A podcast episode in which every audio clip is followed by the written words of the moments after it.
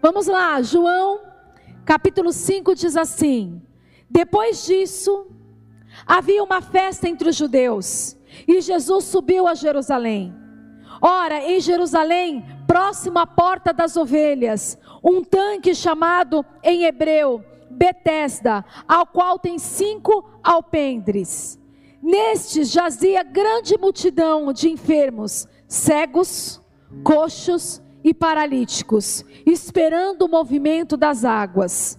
Porquanto um anjo descia em certo tempo ao tanque e agitava a água, e o primeiro que ali descia, depois do movimento da água, sarava de qualquer enfermidade que tivesse. E estava ali um homem que havia 38 anos, que se achava enfermo. E Jesus, vendo este deitado e sabendo que estava nesse estado, havia muito tempo, disse: Queres ficar são? E o enfermo respondeu-lhe: Senhor, não tem homem algum que, quando a água é agitada, me coloque no tanque, mas enquanto eu vou, desce outro antes de mim. E Jesus disse: Levanta-te, toma a tua cama e anda. E logo aquele homem ficou são e, e tomou a sua cama e partiu. E aquele dia era sábado. Vamos até aí por enquanto. Nós já ouvimos muita pregação sobre esta passagem. E com várias versões, existe esse texto até é polêmico em algumas coisas. Mas hoje eu não vim aqui te falar ou esclarecer ou fazer um debate teológico ou falar algo de doutrina. Eu quero falar algo da palavra de Deus hoje sobre para vocês, que eu tenho certeza que de alguma forma o Espírito Santo vai mexer dentro do teu coração. A palavra de Deus começa dizendo que havia uma festa entre os judeus. O cenário que fala sobre um homem enfermo há 38 anos começa com um versículo dizendo que havia festa naquela época. Jesus desceu a Jerusalém e o povo estava em festa, mas havia um lugar que não havia festa. Eu quero começar falando com vocês sobre uma coisa. Enquanto muitos estão felizes, muitos estão radiantes, muitos estão em tempos de vitórias e conquistas, sempre há um lugar onde há pessoas que necessitam de um milagre. Não importa como a, a, a, sua vida pode estar numa fase que você olha e pense assim: hoje eu estou em festa, mas tem áreas na minha vida que não estão em festa que eu ainda sinto que estão enfermas, que eu ainda sinto que preciso de um toque, que eu preciso de um milagre, que eu preciso de algo dos céus. No tempo onde todos estavam festejando, havia um lugar escondido, que tem o nome de Betesda, que significa casa de misericórdia, onde haviam muitos enfermos. A palavra diz que havia uma multidão de enfermos, haviam cegos, mancos e paralíticos. Eu não sei qual momento que você está vivendo na sua vida. Se você está em festa, ou se você tenha se alojado num lugar chamado Casa de Misericórdia. Diz a palavra que essa casa de misericórdia ficava à porta das ovelhas. O que, que era a porta das ovelhas? A porta das ovelhas era um lugar por onde as ovelhas passavam para o sacrifício de Páscoa. Ali perto do lugar onde a, o rebanho entrava, que era o sacrifício que ia ser oferecido ao Senhor, havia um lugar que era conhecido como Casa da Misericórdia. Mas quando nós entramos nesse lugar, lendo na Bíblia, nós vemos que essa casa de misericórdia não parecia ser um lugar onde havia mesmo misericórdia. Porque havia tanta dor, tanta ferida aberta, tanta decepção, tanto desespero, tantos sonhos mortos ali naquela casa de misericórdia. A palavra mostra que os fariseus administravam aquela casa. E provavelmente, quando aquele homem fala que ele tentava chegar às águas e ele nunca chegava, deveriam ter lugares que eram privilegiados para algumas pessoas, que iam até lá esperando que era mais fácil o acesso de entrar nas águas. Mas eu quero te dizer uma coisa nesta manhã. Ainda que o mundo esteja em festa, ainda que seu coração esteja em festa, ainda que o momento seja de festa, existem pessoas, e talvez você seja essa pessoa, que esteja guardada, escondida no lugar, que parece uma casa de misericórdia, mas só há desilusões, decepções, dores, desespero e sonhos mortos. Diz na palavra que havia uma multidão de coxos, mancos e paralíticos. E diz na palavra que o Senhor ele vai àquele lugar porque ele quer curar uma pessoa. Hoje, nesta manhã, o Senhor está procurando alguém para curar. E talvez seja você. Talvez você olhe para mim e diga assim, pastora, eu não sei o que realmente eu preciso ser curada nesta manhã. Eu não sei se é algo que eu preciso ser curado nesta manhã. Mas eu quero te dizer nesta manhã que todos nós temos uma área que precisamos de um toque de Deus. Talvez você não esteja se sentindo paralisado como aquele paralítico. Talvez você não se sinta amarrado. Talvez você não se sinta limitado. Talvez você consiga andar na presença de Deus. Talvez você consiga andar diante dos desafios que você enfrenta. Talvez você não esteja jogado num canto, num lugar e, e não se sinta tão limitado que você não consiga andar e chegar aonde você quer. Por isso você não se identifica. Ou talvez você seja esse não importa o que você faça na sua vida, não importa por onde você você tente alcançar, você se sente jogado num canto, num lugar que prega misericórdia, que fala de misericórdia, que fala de milagres, que ouviu dizer que ali é um milagre que pode mudar a tua vida, que ali é um lugar que pode ter uma intervenção divina sobre a sua vida, que pode transformar tudo que está morto na tua história. Então você fica ali esperando que algo aconteça. Mas você está limitado, você está num canto, você não tem visão de como pode acontecer. Você não consegue andar como antes, porque esse paralítico, ele não nasceu paralítico, ele se tornou paralítico. Então talvez você em algum momento andou, correu, viveu, deslumbrou e participou de coisas na tua vida, mas hoje você se encontra num canto, num lugar, junto com outras pessoas, porque eu quero te dizer uma coisa: aquilo que você enfrenta hoje, aquilo que você vê como desafio, não é algo que só acontece com você. Existem muitas pessoas que passam por problemas parecidos com os seus. Talvez a reação que você tenha, talvez o que você sente, talvez a forma com que você enfrente seja diferente das pessoas, mas às vezes é o mesmo problema a mesma situação e o mesmo sentimento. A sua reação pode ser diferente, mas é a mesma coisa. Alguma coisa na tua vida não flui, não anda. Você está jogado num canto esperando que algo aconteça. Você não consegue andar. Você não consegue correr. E todas as vezes que algo diz que algo vai acontecer de Deus, você tenta com todas as suas forças.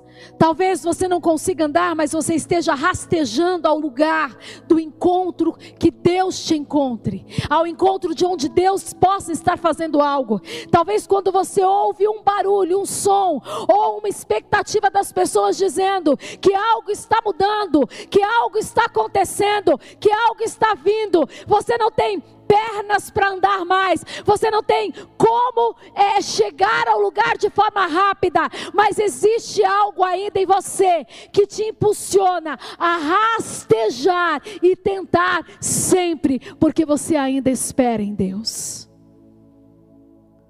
Talvez você não esteja tão assim. E você não se identifique porque você olhe para você e diga: Senhor, eu tenho andado. Eu tenho conseguido sair de um lugar. Eu tenho conseguido dar alguns passos, mas eu não tenho velocidade porque eu estou manco. E eu eu sei o que eu quero para minha vida. Eu sei o que eu quero em Deus. Eu tenho sonhos em mim. Eu carrego sonhos em mim. Eu carrego um propósito divino dentro de mim. E eu sei que eu, algumas coisas, o que eu quero viver em Deus. E eu espero que Deus faça algumas coisas na minha vida. Então eu consigo andar. Eu não consigo correr. Porque eu estou coxo. Eu ando mancando eu não tenho firmeza nos meus passos, eu não tenho firmeza no meu andar, porque sempre tem algo que me marcou, que fica me impulsionando a andar lentamente. Eu não sei como você está.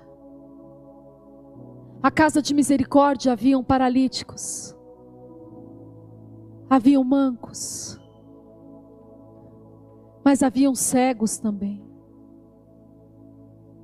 Talvez você criou uma uma visão de como devem ser as coisas. Como Deus deve fazer as coisas. Como o mundo precisa ser, como a sua família precisa ser, como o seu ministério precisa ser, de como as pessoas devem andar, como você deve andar. E talvez você não consiga ter direção e mesmo dentro da casa de Deus você se sente perdido. Você fica tateando, buscando aonde há o sobrenatural, aonde há o que é pregado. Quando eu vou ver? Você anda como cego, tateando e buscando aquilo que Deus disse a seu respeito e aquilo que Deus disse para esse tempo. E você fica buscando, mas você não consegue enxergar a manifestação e a forma com que Deus quer fazer neste tempo. Talvez você não percebeu até agora. Mas você não, talvez não esteja no meio da festa, no meio dos judeus. Talvez você não esteja pulando, talvez você não esteja festejando, mas você tem sido empurrado pela tua vida, pela tua história, a busca em um lugar de algo dos céus sobre você, como aquele paralítico. Porque naquele lugar haviam pessoas que queriam direções e não tinham direções, estavam cegas, perdidas. Naquele lugar haviam pessoas que até caminhavam, mas sempre mancando, sempre com algo que impedia elas de ter um andar perfeito diante de Deus, com áreas na sua vida que precisavam de conserto. E talvez há áreas na sua vida que Satanás já te fez escravo, que você está jogado num canto e você só fica ali esperando algo acontecer. O interessante nessa palavra, e eu não quero entrar sobre a questão que o anjo subia e descia, ou a manifestação sobrenatural que era ou que não era. Mas eu quero dizer uma coisa para você: que na casa de misericórdia, não parecia haver tanta manifestação de misericórdia, a não ser quando uma intervenção divina acontecia. E todos procuravam um lugar para tocar o sobrenatural de Deus. Às vezes nós estamos caminhando com Deus e não percebemos que estamos cegos. E não percebemos que não que estamos mancos. E não percebemos que estamos paralíticos. E não percebemos que não estamos nos movendo no que Deus nos chamou para nos mover. Mas nós encontramos um lugar que nós sabemos onde tudo pode acontecer. Nós encontramos um lugar que nós sabemos que é real, que Ele fala, que Ele se manifesta, que Ele muda histórias, que Ele toca, que Ele muda sentimentos, que Ele manifesta curas e sinais, e este, este lugar é a casa de Deus. Sabe por que, que nós vamos à congregação dos santos? Porque nós sabemos que Ele habita ali, e ali Ele ordena a bênção, e ali Ele fala com o seu povo, e ali Ele restaura o que é quebrado, e ali Ele transforma o que precisa ser transformado, e ali o Espírito Santo se manifesta, e manifesta a palavra de Deus que diz que o Senhor, que o Espírito Santo é aquele que nos convence do pecado, do juízo e da justiça. E é só na congregação dos santos. É só no lugar onde nós habitamos, onde nós nos encaixamos, onde nós procuramos um lugar, onde nós somos chamados para pertencer. E automaticamente, quando nós entramos nessa engrenagem, nós não só recebemos vida sobre nós, mas nós começamos a fazer parte de algo que traz vida sobre a vida do nosso irmão nessa engrenagem onde nós somos enxertados, onde nós somos colocados, nós achamos que nós só recebemos, mas na verdade nós começamos a fazer parte de algo que nós também damos. E muitas vezes nós não percebemos o quanto nós somos importantes nessa engrenagem. Nós não percebemos o quanto nós fazemos a diferença nessa engrenagem. Nós não percebemos o quanto nós podemos somar nessa engrenagem. Porque nós na comunhão dos santos, de alguma forma, nós tocamos uns aos outros. De alguma forma, nós participamos e influenciamos a vida um dos outros. E aquilo que parece pouco nas nossas mãos, faz tanta diferença na vida da pessoa que está do seu lado. Um abraço, um sorriso, a sua presença, o seu joelho dobrado, faz a engrenagem ganhar força e faz a diferença na vida de cada um.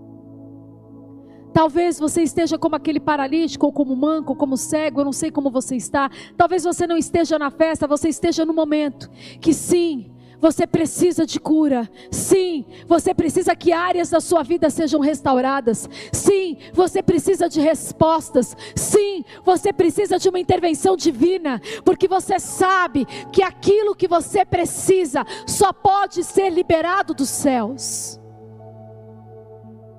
Mas o que é interessante nessa palavra é que diz que esse homem jazia dessa enfermidade por 38 anos. Repita comigo: 38 anos. Mais forte: 38 anos. Por menos que isso, a gente larga Jesus. Por menos que isso, nós saímos da casa de misericórdia. Por menos que isso, uma palavra não cumprida de Deus nos deixa desgostosos.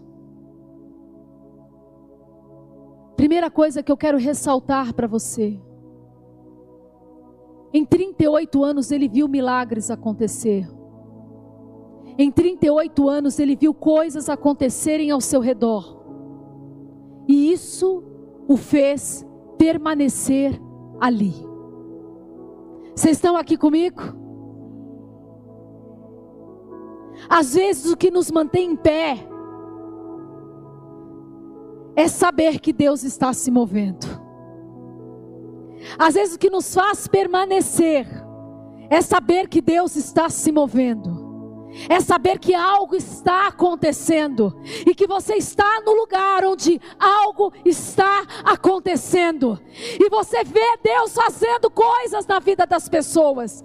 E ao invés de nós reagirmos de uma forma que eu vou entrar lá na frente. Quando você vê que Deus está se movendo e você entende que é Deus se movendo, por mais difícil que seja a sua luta, você continua na casa da misericórdia, porque você sabe que de alguma forma o seu dia vai chegar. Talvez você entrou aqui e você espera tanto tempo e as coisas saíram do controle. E talvez você esteja nesta casa esperando há tanto tempo algumas coisas acontecerem. E você olha para você, você olha no espelho e você vê que algumas coisas não mudaram dentro de você. Você olha para a tua vida e você vê que algumas coisas não são transformadas ainda na tua vida. mas de alguma forma, desanimado ou não, perdido ou não, você sabe que a sua vida precisa de algo dos céus, então você fica ali, mesmo parecendo que a esperança foi embora, mesmo parecendo que os sonhos estão mortos, mesmo parecendo que você é esquecido, mesmo parecendo que você foi abandonado, você fica ali e você espera algo dos céus algo que venha romper a tua história, algo que venha pôr uma alegria no, na tua boca, um sorriso, algo que te faça chorar de alegria e não mais de tristeza e de angústia, algo que venha como resposta a tudo que você pediu a vida inteira, algo que te faça voltar a sonhar novamente algo que te desperte para o teu propósito em Deus, algo que complete, te acenda novamente e te faça olhar para Jesus como nos primeiros dias. Porque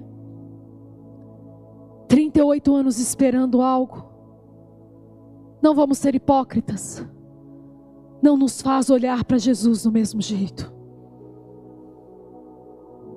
Às vezes, nós só estamos lá. E eu quero falar um pouquinho também sobre isso. Às vezes a gente acha que é um poço de fortaleza e não queremos admitir as nossas fraquezas. Todos nós temos uma área a ser curada pelo Senhor. Todos nós. Algumas áreas estão escondidas, adormecidas, algumas vencidas, e algumas se manifestam tempos em tempos na nossa história. E às vezes o que sai da nossa boca não são palavras de fé. Às vezes as nossas atitudes não são palavras de fé, mas o fato de permanecer esperando, esperando, esperando, esperando, significa que ainda há em algo que você acredita.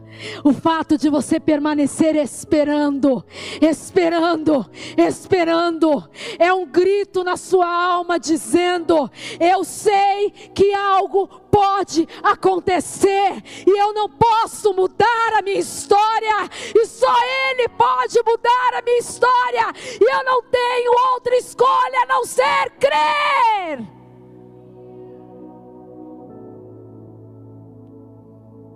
Aquele homem estava jogado num canto, no meio de tantos. Haviam tantos necessitados. Eu quero que você preste atenção no que eu vou dizer agora. Abra o teu coração e abra os teus ouvidos.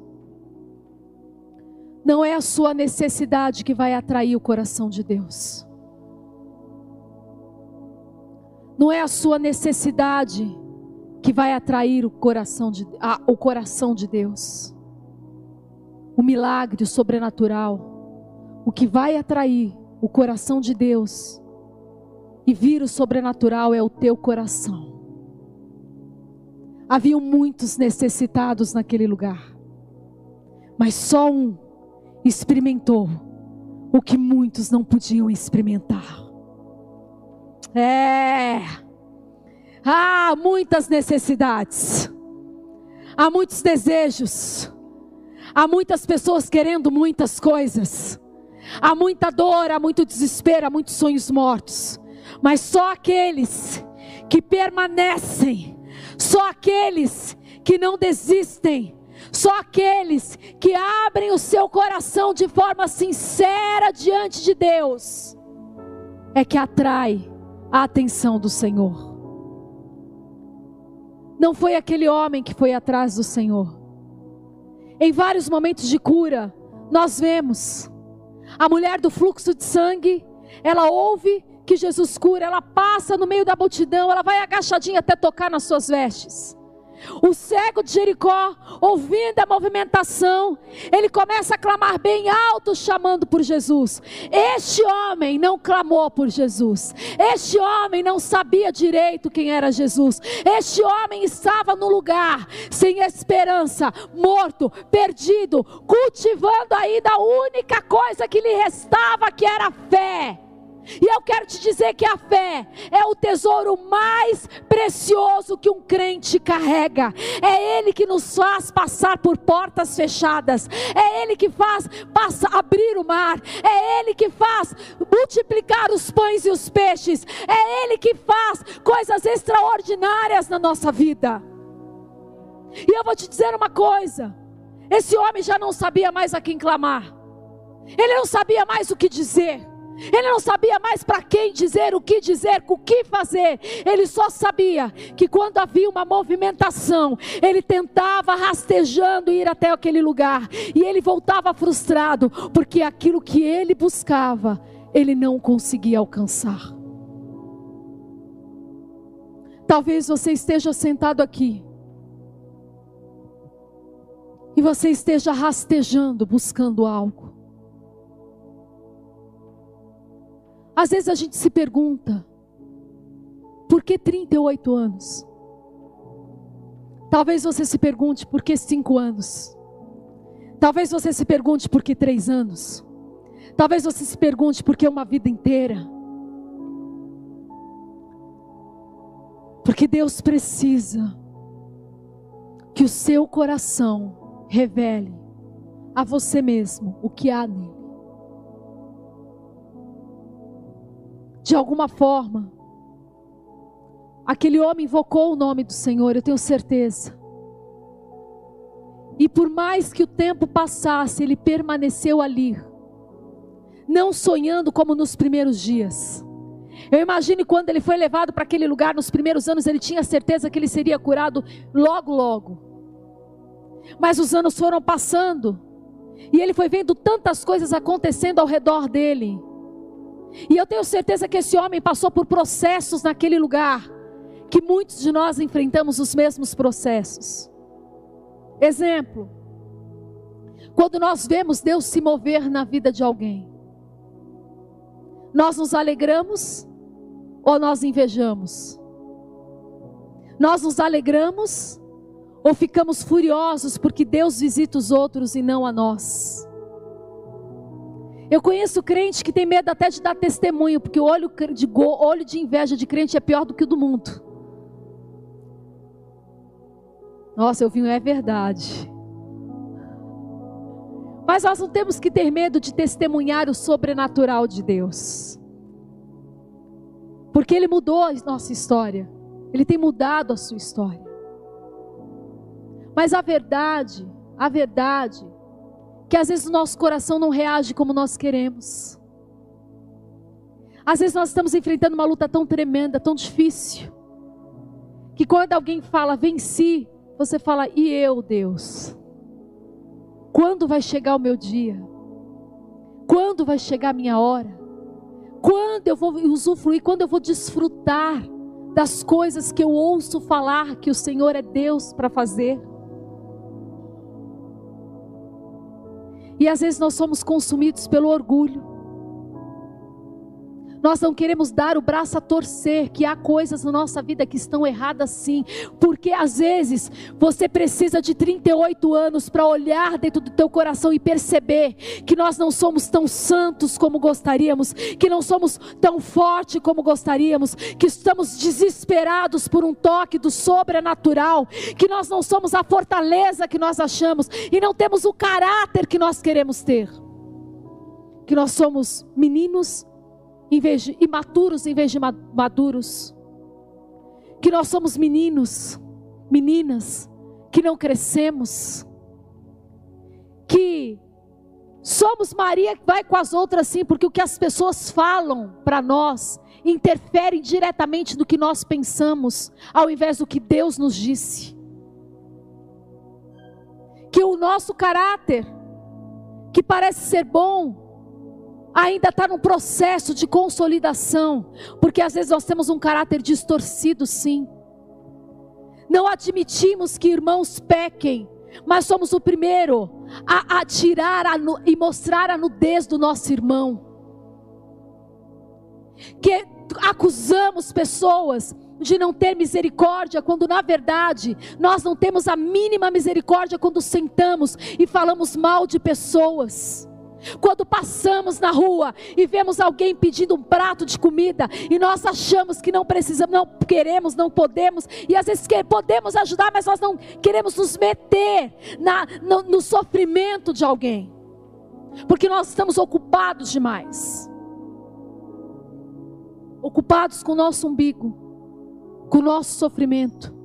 Nós temos que entender que enquanto nós não aprendermos a olhar para cima, enquanto nós não aprendemos a olhar para o alto, enquanto nós não aprendemos a invocar o nome do Senhor, enquanto nós não olharmos e vermos a única direção de onde vem o nosso socorro, de onde vem a transformação, de onde vem a mudança, de onde tudo começa a fazer sentido na nossa história, se nós não começamos a aprender a olhar para o alto, nós vamos tropeçar porque as coisas de Deus são loucuras. Às vezes, para não tropeçar, a gente acha que precisa olhar para frente. E nós esquecemos que andar com Deus, para não tropeçar, nós precisamos olhar para o alto. Aquele homem não foi ao encontro de Jesus. Ele não foi encontrar o Senhor. Mas o Senhor foi atrás dele. Ninguém que invoca o nome do Senhor deixa de ser ouvido por Ele. Ainda que pareça tudo perdido, ainda que você esteja num lugar onde todos estão passando a mesma coisa, ainda que pareça que nada faz sentido hoje para a tua vida, eu quero te dizer que 38 anos teve que mudar muito o coração daquele homem. E o que Deus precisa fazer para que o seu coração mude.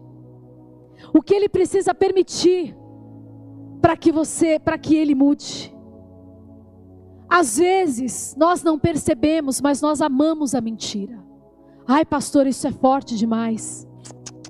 Nós amamos a mentira porque nós sabemos que está errado e nós continuamos fingindo, mentindo para nós mesmos e, com, e, mantendo algo na nossa vida.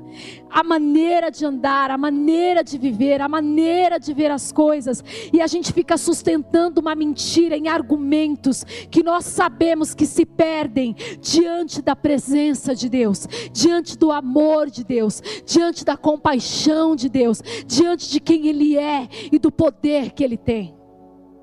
Mas nós gostamos de mentir para nós mesmos. E nós somos muito convincentes nas, nas, nossas teorias e verdades, dizendo, justificando aquilo que nós estamos praticando, quando na verdade nós não entendemos nada do processo, porque nós não mudamos o que precisa ser mudado dentro de nós. Às vezes a gente acha que nós temos esse poder.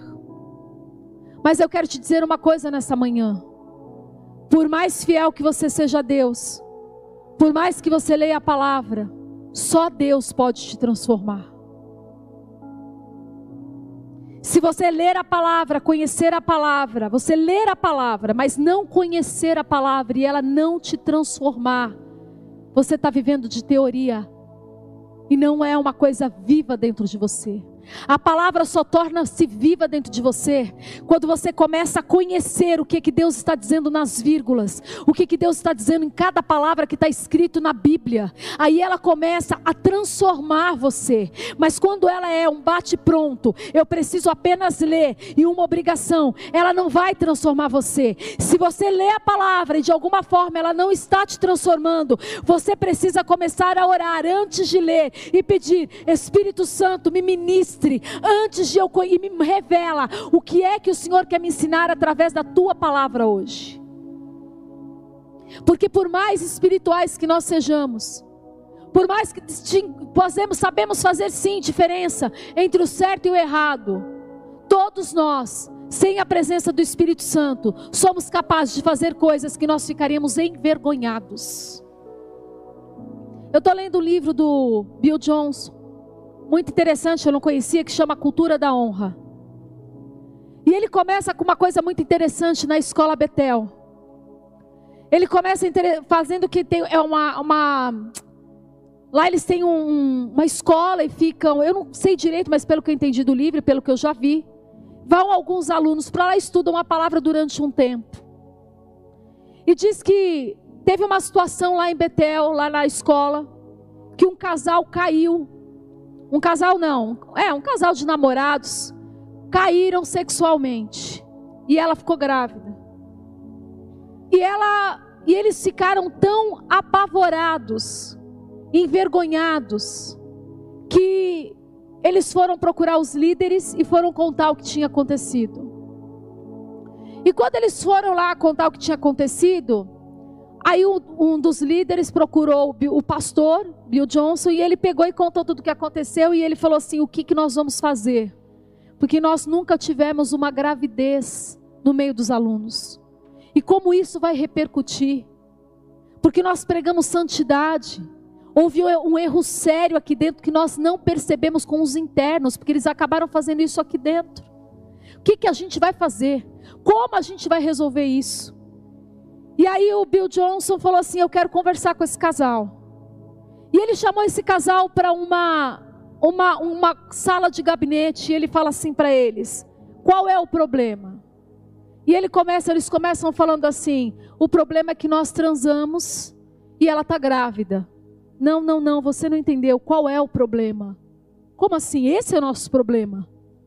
Nós acabamos de cair. Nós fizemos algo errado dentro da, de uma instituição de Deus, onde nós estamos nos preparando para sermos líderes, onde nós estamos nos preparando para ser alguém em Deus. Como assim onde nós erramos? Não, não, não, não, não. O que levou vocês a isso? Como aconteceu isso? Como vocês caíram? Ah, pastor, como nós caímos? A gente começou a se encontrar, ficava até mais tarde assistindo filme, uma liberdade, uma conceição, uma coisa leva a outra. Quando foi ver, a gente estava caindo. Faz um mês que a gente não cai, mas aí faz um mês que a gente faz 15 dias que a gente descobriu que ela está grávida. Porque nós quisemos nos santificar, mas agora aconteceu.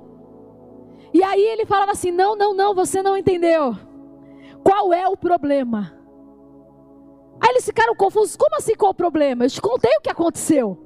Eu te contei como tudo aconteceu. Eu te contei que o produto do que aconteceu. Ele falou: exatamente, você me contou o resultado. Eu quero saber por que aconteceu tudo isso. O que aconteceu? Que vocês foram se permitindo chegar a esse ponto. O que é que morreu dentro de você que permitiu vocês caírem a esse ponto? Como estava a sua vida com Deus para chegar a esse ponto? Por que, que vocês não ficaram incomodados? O que, que acontecia? Aí ele falava assim, toda vez que ela. É o seguinte, eu ficava incomodado, o rapaz falava.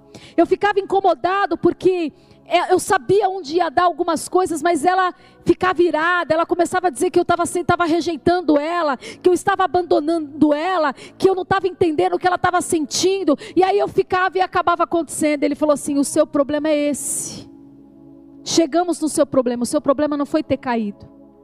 O seu problema é que você se sente rejeitado.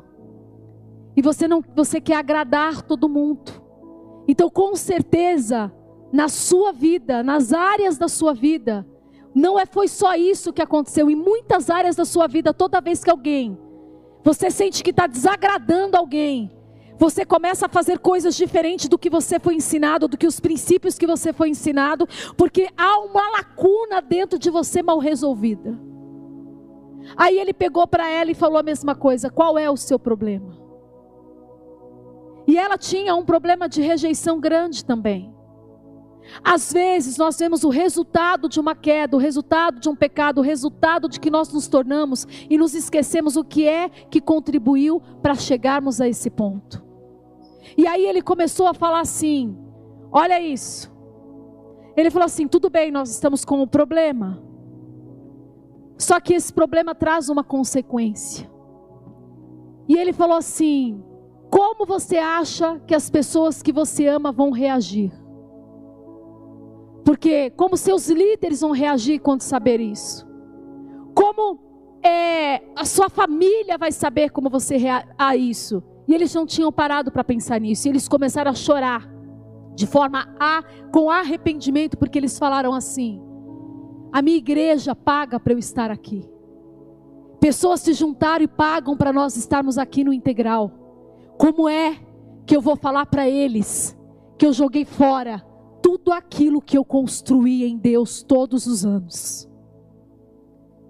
E aí ele falou assim: vocês desonraram os seus líderes? Sim, nós desonramos. Você desonrou a sua família? Sim, eu desonramos. Aí o pastor, não contente com isso, ele foi mais fundo. Ele falou: só que tem mais um problema. Vocês não desonraram só essas pessoas. E, e o pessoal do segundo ano? Como assim? E o pessoal que estuda com você dentro da sala? Como assim? Eles são estranhos para mim, eles são colegas, eles são amigos. Não, você não entendeu. Nós somos uma família. Vocês são exemplo aqui dentro.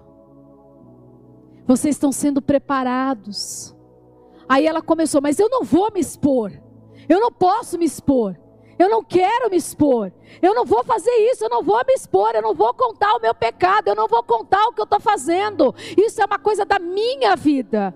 Aí ele falou assim: não tem como você esconder mais o seu pecado. Você está grávida. Vai expor de qualquer jeito o seu pecado. Aí ele falou: a sua preocupação é essa? O que vão pensar de você? O quanto você não confia naquele que vai ouvir o que vai sair da tua boca? Essa é a sua preocupação? Ele falou assim: a minha preocupação é que as pessoas olham para você e veem um caminho. As pessoas do primeiro ano olham para vocês que estão no segundo ano e falam: Uau, vale a pena se separar para Deus, vale a pena olhar para Deus, vale a pena andar na presença, porque eu vejo quanto eles estão crescendo em Deus. Eu quero te dizer que você não desonrou apenas a sua igreja, você não desonrou apenas a sua família, você não desonrou só é, esta instituição, você desonrou as pessoas que andam com você e confiaram em você. Forte, né? E aí eles, elas, eles começaram a chorar, chorar, chorar, chorar, chorar. E ele com medo, o pastor falou: vocês vão falar para como vocês vão continuar, porque ele fez tudo isso porque eles queriam que eles permanecessem ali. E isso era motivo de eles serem expulsos da escola. Eles não poderiam permanecer na escola depois do que aconteceu. Então, ele falou assim: vocês vão falar com o pessoal da tua turma. E aí ele entrou antes e falou para eles assim: lembrem-se, aquilo que o Rogério fala sempre. Sem o Espírito Santo nós somos capazes de fazer coisas que nós até duvidamos. Esse vai entrar um casal aqui, vai falar com vocês algo e eu queria que vocês se lembrassem que vocês não são melhores do que eles. E que sem o Espírito Santo vocês são capazes de fazer coisas piores. Aí o casal entrou e contou o que tinha acontecido e confessou o seu pecado e choraram.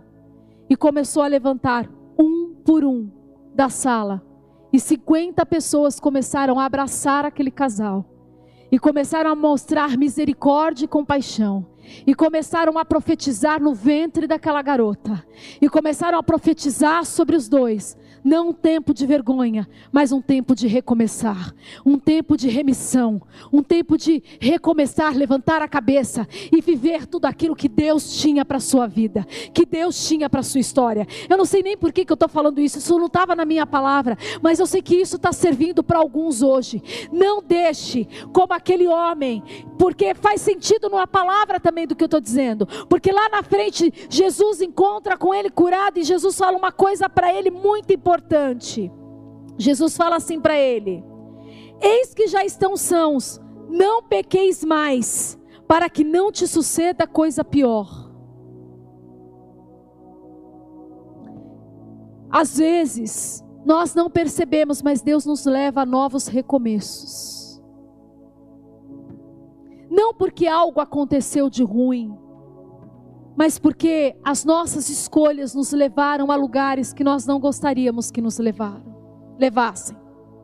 Mas nos levaram. E a cada escolha que nós fazemos, nos levam a um lugar diferente. Há escolhas que nos levam à liberdade. E há escolhas que nos levam a prisões, a angústias, a, a paralisias espirituais, a perdas. Às vezes eu ouço as pessoas dizendo assim: ai, porque isso é julgo você não fazer isso, é julgo você não fazer aquilo. Olhem bem para mim, eu não me sinto escrava de nada, eu sou livre. Eu sou livre, mesmo não escutando uma música do mundo. Isso é uma escolha de cada um do que você quer viver com Deus. Eu sou livre, mesmo não tocando em algumas coisas. Eu não me sinto presa. Eu não me sinto escrava. Eu não me sinto religiosa. Sabe por quê? Porque eu sei o que eu tenho experimentado em Deus. E aquilo que me leva mais perto dele não é um problema para mim abrir mão, para experimentar mais de Deus. Tudo as nossas escolhas mostram que tipo de relacionamento nós queremos ter com Deus. Você não vai para o inferno se você ligar a, o, o, som e está tocando uma música do mundo. Não é isso que vai te levar para o inferno. Vamos ser maduros. Mas a questão é que quando eu ligo o rádio e eu escuto canções de Deus, vai me edificar e vai me levar a um lugar totalmente diferente de quando eu ligo o rádio e escuto outras coisas. São escolhas que nós fazemos. Eu não sou escrava de nada. Eu não me sinto presa. Eu ninguém chega na minha sala, confessa um pecado e eu sou religiosa e eu condeno, porque eu sou livre. Eu não me sinto aprisionada nas escolhas que eu fiz com Deus. Você não pode se sentir aprisionado pelas escolhas que você fez com Deus. Você não pode se arrepender das ofertas que você fez com Deus, porque as suas escolhas te trouxeram até aqui. As suas escolhas têm forjado o teu caráter. As tuas, as tuas escolhas têm feito você viver algo com Deus que muita gente lá fora não viu e não viveu ainda. Vocês estão aqui. Então não ande como se estivesse paralítico e não precisa se arrastar, porque nesta manhã Jesus veio te encontrar. E Ele encontrou as áreas mortas da sua vida. Ele encontrou aqui, te encontrou hoje. E Ele está falando: olha para mim, eu quero te fazer uma pergunta hoje. Você quer ser curado? Hoje Ele está olhando para você. Ele havia cinco alpendres, cinco lugares cheios de uma multidão de pessoas necessitadas, de pessoas doentes, de pessoas que precisavam de um toque de Deus. Mas havia um homem que esperou há muito tempo e ele não desistiu. Ele permaneceu no mesmo lugar, querendo receber algo de Deus. Não importa o que está acontecendo na tua vida, não importa se o da direita alcançou e você não, não importa se o da esquerda desistiu ou não, permaneça no lugar certo, porque o Senhor vai te encontrar. Ele vai te encontrar. O teu coração vai ser um imã, trazendo o Senhor para perto de você aquele coração humilde, aquele coração que, que não sabe mais o que sonha, que não sabe mais o que espera, mas que tem olhado para Ele, tem esperado nele. Ah, Ele vai te encontrar nesta manhã e Ele vai mudar a tua história. Ei! Ele não clamou mais alto quando viu Jesus entrar. Ele nem percebeu que Jesus tinha entrado. Às vezes nós não percebemos quando Jesus está entrando. Hum. Nós não percebemos que Ele entrou, que Ele está ali, que Ele está indo na nossa direção. A gente está tão preso naquilo que a gente precisa vencer, naquilo que a gente precisa receber, naquilo que a gente espera em Deus. E, e tão preso nas nossas dúvidas, e, e, tão preso nos nossos medos, e preso na nossa cegueira, e preso na forma com que a gente anda, que a gente não consegue perceber quando Ele entrou, a gente não consegue perceber quando Ele está andando, a gente não consegue perceber quando Ele está vindo na nossa direção, a gente está tão preso nas coisas que assolam o nosso coração, que a gente não consegue ver que Ele já está vindo, que Ele está chegando, que Ele está se aproximando, que Ele quer falar com você, que Ele tem uma pergunta que vai mudar toda a sua história. E Ele está entrando. Você não percebeu, mas Ele está entrando. Ele já entrou. E Ele está indo na sua direção. Ei! Ele está entrando na sua direção. Ele não vai errar o caminho, ele não erra o alvo. Ele está indo na sua direção. É você que ele quer. Ele não quer o da esquerda, ele não quer o da direita. Ele viu o seu coração e ele quer você. Ele quer você, ele quer olhar para você. Ele quer ouvir você. Ele quer saber o que é que está no teu coração. Ele quer saber o que é que você quer hoje. E hoje ele te pergunta: Você quer ser curado?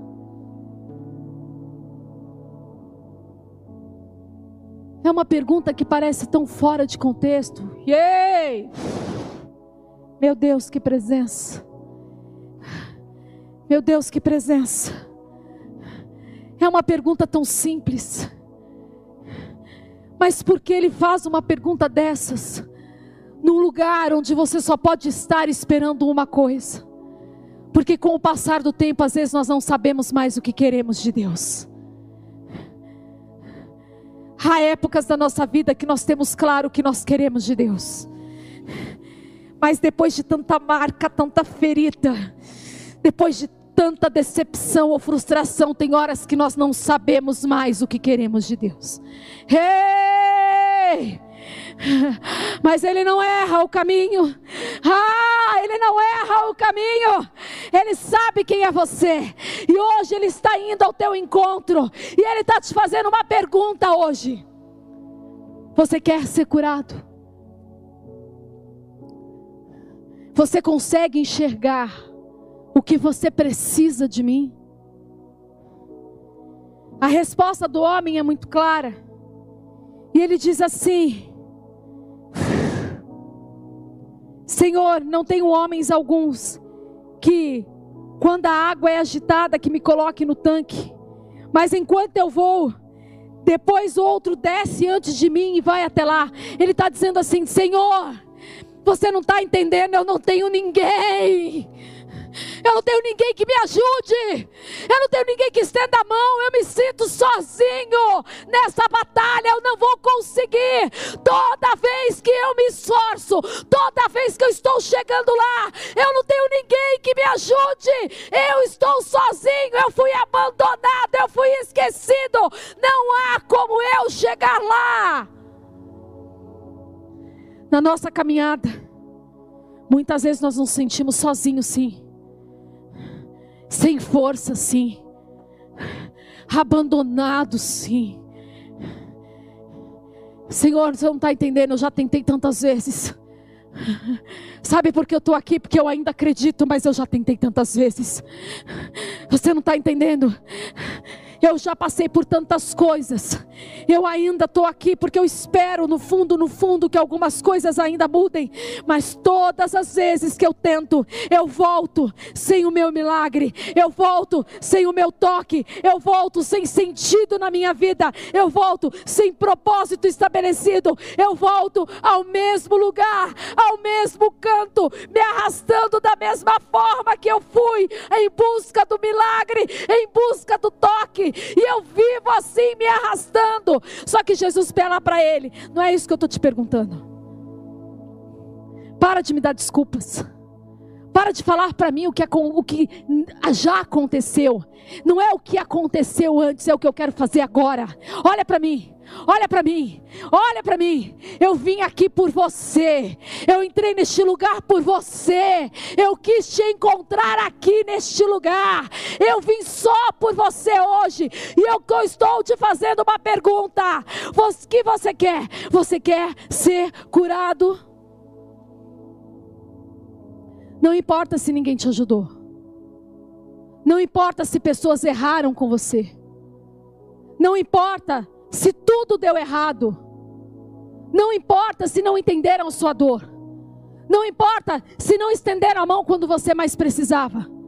Não importa o que passou. Vira a página.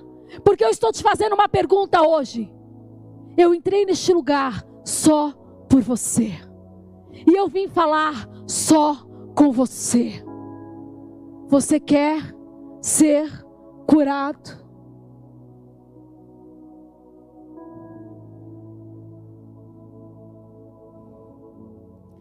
Hoje o Senhor está te perguntando, no fundo do teu coração, das coisas que só você e Ele sabem, daquele medo, daquela marca, daquela decepção, que ninguém sabe. Ou quando ouve da tua boca, para a pessoa parece uma coisa simples, mas só você sabe como aquilo tem te destruído e te consumido todos os dias. E se não fosse o amor de Deus pela tua vida, você não estaria mais aqui. Você não estaria na igreja. Você ainda não sonharia com algumas coisas em Deus.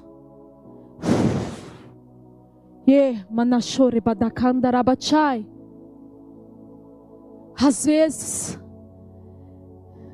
nós vemos uma ferida em nós e ela parece tão superficial, mas ela é tão mais profunda.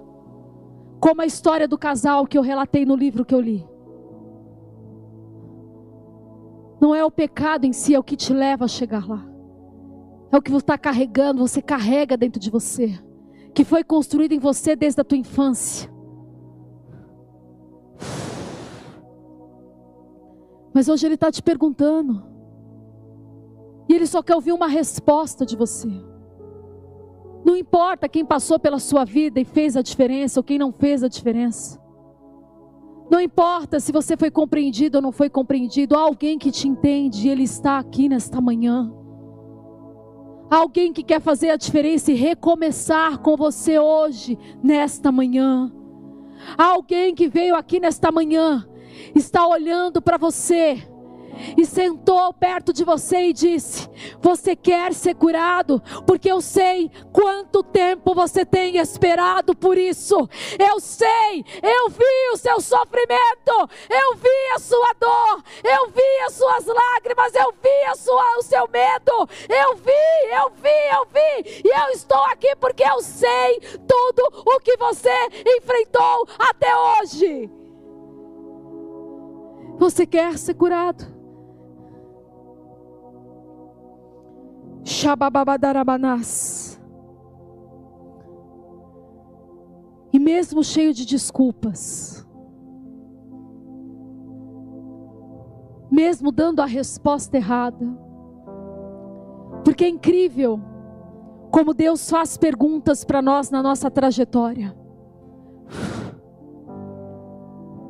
Ele sempre faz uma coisa. Que queres que eu te faça? Ele sempre nos faz uma pergunta. Porque as perguntas de Deus nos levam ao lugar de novo que nós precisamos estar e nunca ter saído. Às vezes o que nós buscamos são respostas que saciem a nossa alma, que acalmem a nossa alma que faça sentido para nós. Mas Deus, Ele sempre nos responde com uma pergunta que nos arrasta a um lugar e nos faz perceber o que realmente é importante na nossa vida. Hey! Jesus não respondeu nada do que ele disse. Jesus não falou para ele assim: Eu sei que ninguém te leva para a água. Jesus não respondeu assim: Eu sei que você vai se arrastando. Jesus não falou para ele, eu sei, porque tem coisas que não precisam ser ditas. Ele sabe, ele vê e ele trabalha. Mas o que ele precisava ouvir, ele ouviu. Levanta, toma a tua cama e anda. Não é tempo mais de você ficar prostrado. Não é tempo mais de você não conseguir andar. Não é tempo de você vivenciar essa escravidão. É tempo de você caminhar. Eu tenho uma nova vida para você. Levanta. Eu já depositei em você a cura. Levanta. Eu não preciso estender a mão sobre você. Levanta. Levanta segundo a minha palavra. Levanta. Porque eu sou contigo. Porque eu sou contigo. Não te desampararei. Não me esquecerei não me esquecerei. Levanta. Toma a tua cama. Pega o lugar onde você chorou a vida inteira. Pega o lugar onde você viu as áreas da sua vida morta. Pega o lugar onde foi o seu lugar de lamento, de angústia. Mas pega esse lugar que foi o lugar que te fez crer até agora Pega essa cama que te transformou. Pega essa cama que transformou quem você é por dentro, abriu seus olhos, te despertou, mudou a sua essência. Pega esta cama e anda. Você não pode sair deste lugar sem a sua cama. Pega a tua cama, porque ela foi que te trouxe até aqui. Elas são as marcas não de fracasso, são as suas marcas de vitória, porque elas te transformaram. Pega a tua cama Pega a tua cama, levanta, levanta, porque você, eu estou dizendo que é tempo de você se levantar.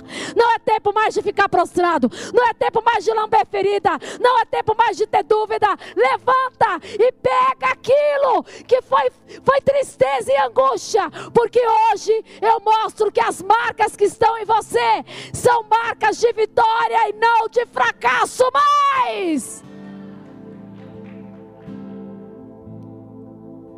E anda como você nunca andou. Você lembra como era andar? Uh! Então anda de novo! Anda de novo! Anda de novo! Experimenta essa sensação. Bruno, Experimenta essa sensação. Você precisa experimentar essa sensação de novo, de andar, de andar, de andar. Chega de ficar prostrado, Bruno. Chega de ficar lambendo o que passou, Bruno. Anda, anda, anda. O processo, o processo é para te levar a um lugar excelente. Eu vejo na tua mente muita confusão. Eu vejo você se perguntando muitas coisas. Eu vejo você perdido mas o Senhor diz: tudo isso te levou a um lugar. Levanta e anda, anda, porque eu estou te chamando para andar, Bruno. Hey! Rafa, Deus está te chamando para andar. Hey, Shabadakadarabalabashai.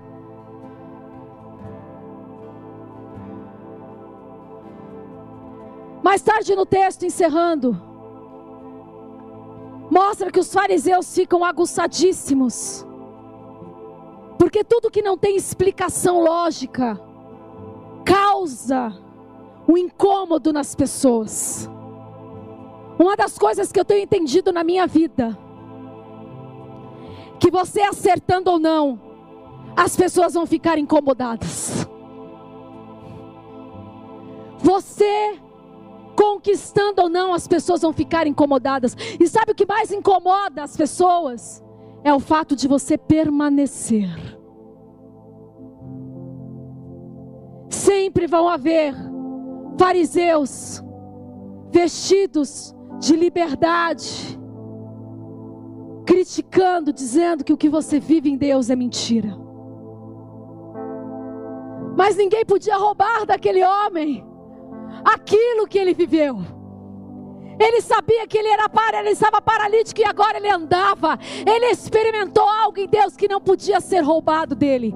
Eu estou aqui nesta manhã para te dizer que aquilo que você viveu em Deus não pode ser roubado de você. Ainda que pareça estar longe, ainda que pareça ser esquecido, ainda que pareça não fazer sentido, ah, ainda que critiquem, ainda que falem, ainda que ataquem, ainda que falem tantas besteiras, eu quero te dizer: nada pode mudar aquilo que Deus fez em você. Mais tarde, Deus encontra aquele homem aonde? Aonde Deus encontra aquele homem? Aonde Deus encontra aquele homem? Pega minha Bíblia aí que eu preciso ler isso, rapidinho para encerrar.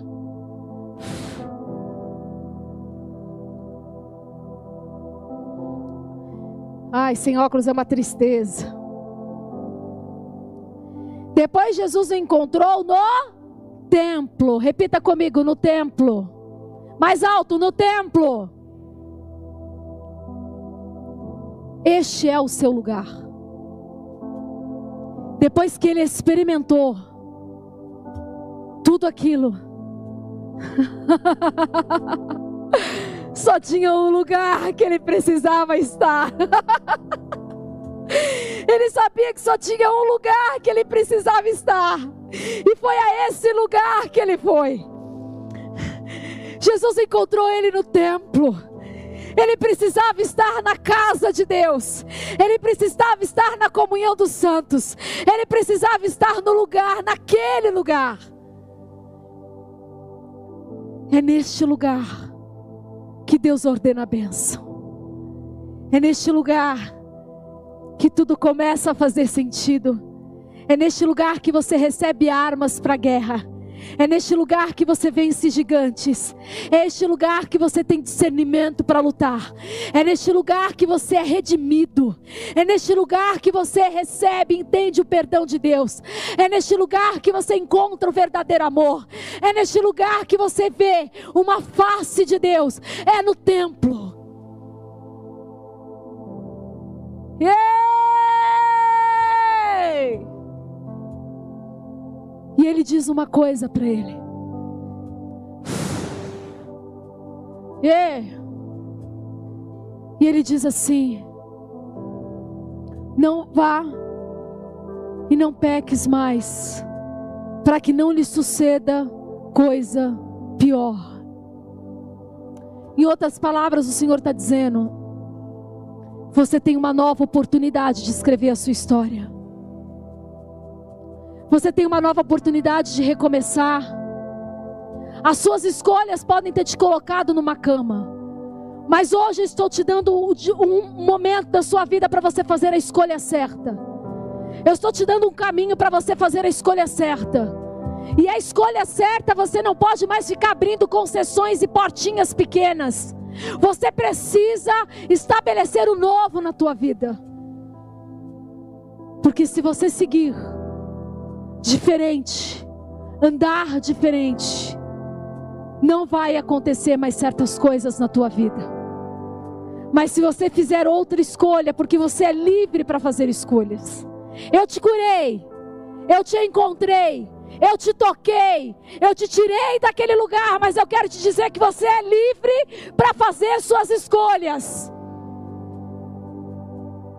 Eu estou te dando uma nova vida, mas você é livre para fazer suas escolhas. Mas eu preciso te avisar que se você fizer a escolha errada, pode acontecer pior do que era antes. Fique de pé.